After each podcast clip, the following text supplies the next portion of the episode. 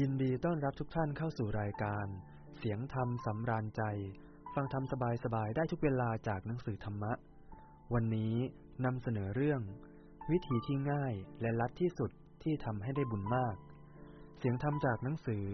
วารสารอยู่ในบุญ ฉบับที่ 213 ประจำเดือนกันยายนพุทธศักราช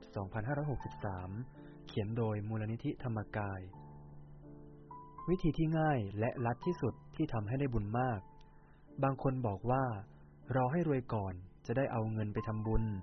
เพื่อให้ได้บุญมากที่สุด แต่หารู้ไม่ว่า วิธีที่ง่ายและลัดที่สุด โดยไม่ต้องรอรวยและไม่ต้องลงทุนอะไรเลย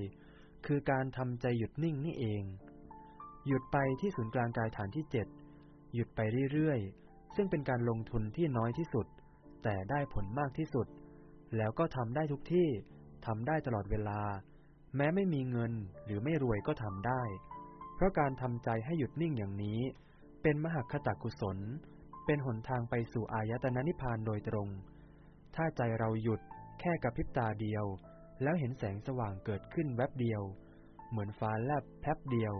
ก็มีอานิสงส์ยิ่งใหญ่ไพศาลมากกว่าการสร้างโบสถ์สร้างวิหาร อีกทั้งแม้เวลาเรามีความทุกข์ให้เอาใจหยุดกลับเข้าไปในศูนย์กลางกายฐานที่เจ็ด เมื่อเข้าถึงดวงสว่าง ความทุกข์ทั้งหลายที่มีอยู่ในใจเรา ก็ละลายหายสูญไปหมด เหมือนเอาคบไฟไปจุ่มในน้ำความร้อนก็จะหายไป ในทำนองเดียวกัน ขณะที่เรามีความสุข ถ้าเอาใจหยุดกลับเข้าไปสู่ภายในด้วย